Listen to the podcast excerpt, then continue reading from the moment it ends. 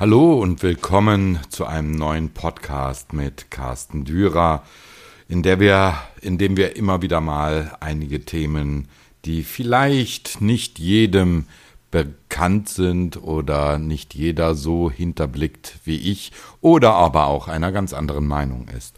Heute soll es darum gehen, was bedeutet eigentlich Mainstream? Vor kurzem habe ich ein Interview mit dem Chefredakteur der Tageszeitung Die Welt, Ulf Poschardt, gelesen. Er hat mir in vielen Punkten aus der Seele gesprochen. Denn die Diskussionskultur, die er anprangert, auf die er in diesem Gespräch eingeht, ist wirklich in unserer Welt auf den Hund gekommen.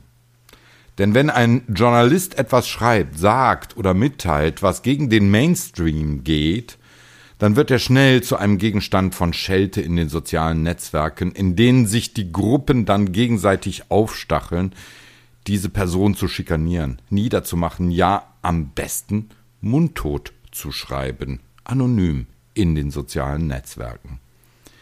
Wie kommt das alles zustande? Warum ist es heutzutage nicht mehr erlaubt, anderer Meinung zu sein als der üblichen?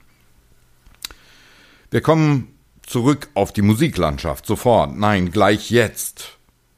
Denn genau in dieser ist es eigentlich genauso. Wo wird eigentlich in den sogenannten Fachmedien oder von den sogenannten Fachjournalisten noch Kritisches zu lesen sein? Natürlich, die Tagespresse mag da noch ausgenommen sein, denn sie gibt diesen Journalisten in der Regel zumindest Rückendeckung.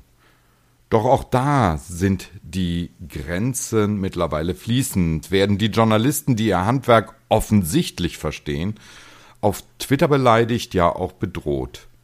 Manches Mal sieht sich die Chefredaktion, die den Text zuerst absegnete, aufgrund des sogenannten öffentlichen, aber in sozialen Netzwerken halt doch anonymen Drucks gezwungen, zurückzurudern und sich zu Entschuldigung. Entschuldigung, die vierte Macht im Staat, die freie Presse, muss sich dem Druck einiger Hassparteien gegenüber geschlagen geben, weil sie nicht dem Geschmack dieser Gruppen entsprechend schreibt? Das ist doch das Ende vom Ganzen, das Ende von Freiheit, vor allem Pressefreiheit. Twitter, Facebook und Konsorten unterwandern auf diese Weise die Freiheit, ohne dass die Betreiber es wollen. Doch diese Freiheit wird schändlich benutzt, um die, die sich wirklich trauen, freiheitlich zu schreiben, wenn sie denn nicht polemisch oder verletzend sind, sondern dem Pressekodex folgen, mundtot zu machen. Kommen wir zurück auf die Musik, die Musikkritik und die sogenannten Fachmedien. Da geht es natürlich immer auch ums Überleben, da es zu viele dieser Medien gibt, kostenfreie und kostenintensive. Zu viele wirklich? Nun, zu viel ähnliche, da kaum eines dieser Medien sich die Mühe macht, sich von den anderen zu unterscheiden. Das Ergebnis, sie kämpfen um denselben Markt, dieselben Leser, dieselben Auslagestellen und so weiter. Denn grundsätzlich müssten kostenfreie Medien ja ihre Kosten decken. Wie das funktioniert? Nun, über die Anzeigen, die man einwirbt. Doch das bedeutet natürlich auch, dass die Anzeigenkunden auf Dauer ein Mitspracherecht am Inhalt haben, wenn man es denn zulassen muss, um Anzeigenkunden zu halten.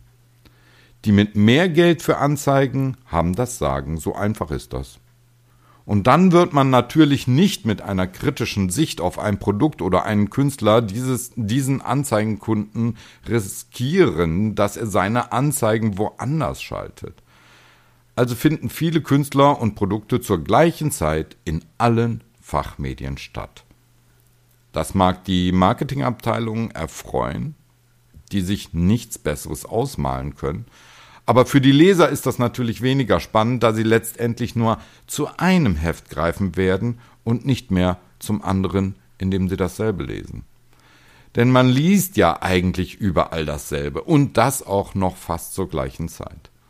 Und wenn man dann auch noch die Seitenanzahl reduzieren muss, um die Druckkosten zu minimieren, bleibt ohnehin nicht viel Platz für lange Gespräche oder ausgiebige Darstellungen. Fotos sind ohnehin in unserer visuellen Welt fast wichtiger geworden als der Text. Wie also kann man wertigen Musikjournalismus aufrechterhalten? Indem man den Lesern die Wahrheit mitteilt oder zumindest eine Meinung vertritt. Darum geht es doch. Natürlich eckt man mit eigenen Meinungen an, das versteht sich von selbst. Doch damit bindet man dann wenigstens einige der interessanten Leser, die man ja eigentlich erreichen will, an das Medium. Zudem sollte die Diversität gegeben sein, nicht alle Mitarbeiter eines Magazins sollten ähnlich schreiben. Auf diese Weise kann sich der Leser vielleicht stärker mit der Meinung eines besonderen, eines speziellen Journalisten identifizieren, als mit der eines anderen. Doch er wird wieder zu einem Heft greifen, wenn er die Meinung eines Journalisten treffend findet. Viele der sogenannten Musikfachmedien sind nicht mehr als Marketinginstrumente der Anzeigenkunden geworden. Der Markt hat es so reguliert. Doch wie wir wissen aus der Geschichte der Tagespresse, dass dies auch schon einmal die Tagespresse betreffen kann, ist wohl klar. Da war der Fall eines Journalisten, der die Arbeitsverhältnisse eines großen, einer großen Supermarktkette in seiner Tageszeitung kritisierte. Als diese Supermarktkette alle Anzeigen in dieser Tageszeitung zu stornieren drohte, entließ man den Journalisten. Was sagt das über unsere Pressefreiheit? Nun, es ist eine Gratwanderung, die man heutzutage als Verleger und Journalist vornehmen muss. Ich weiß, wovon ich da spreche. Um zum einen dem Leser gegenüber glaubwürdig und nachhaltig eine eigene Meinung publizistisch zu vertreten, auf der anderen Seite aber dennoch im Geschäft wichtige Anzeigen Kunden nicht zu vergällen. Dies macht aber doch das Besondere eines Journalisten aus, dass er sprachlich geschickt über etwas berichtet, was von besonderem und nachhaltigem Interesse sein soll, nicht nur ein Spotlicht auf eine bestimmte Marketingkampagne lenkt.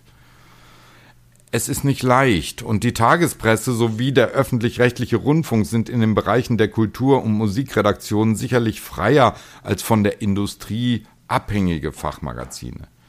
Aber letztendlich sollte jedem Leser klar sein, wo eine eigene Meinung herrscht und wo nicht. Die Jubelkultur in den Medien und auch in den Musikfachmedien zumindest langweilt mich auf Dauer. Dann gibt es auch noch die sogenannten Klassikforen.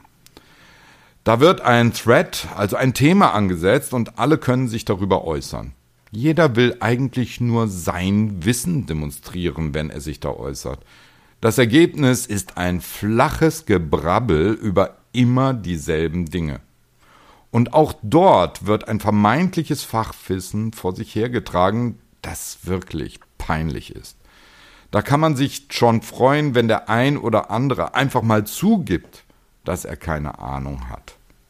Äußern tut er sich dennoch. Was bedeutet dies alles? Nun, wenn man schon keine eigene Meinung haben möchte, dann sollte man die Äußerungen seiner selbst zumindest sprachlich so geschickt verkleiden, dass nicht sofort jeder merkt, dass Teile daraus einfach nur die Kopie eines PR-Textes sind. Denn eines ist klar, mit fast jedem Produkt, das man vermarkten möchte, werden heutzutage auch PR-Agenturen, also Presse- oder Public Relation Agenturen beauftragt, die das Produkt mit einem Text versehen, der kostenfrei abgedruckt werden darf. Oder halt auch nicht. Fachmagazine, Redaktionen von kostenlosen Wochenzeitungen, äh, die ausschließlich einen bestimmten Leserkreis im Auge haben und ansonsten vor allem auf die monetäre Seite ausgerichtet sind, nutzen diese Texte gerne, oftmals vollkommen unkorrigiert oder vielleicht höchstens leicht gekürzt, da sie nicht die Zeit und die Energie haben, selbst Texte zu bestimmten Dingen zu verfassen oder sie zu recherchieren. Und genau darauf bauen diese Agenturen? Überhaupt scheint es in der klassischen Musik in Deutschland mittlerweile so, dass es mehr PR-Agenturen gibt als Konzertagenturen.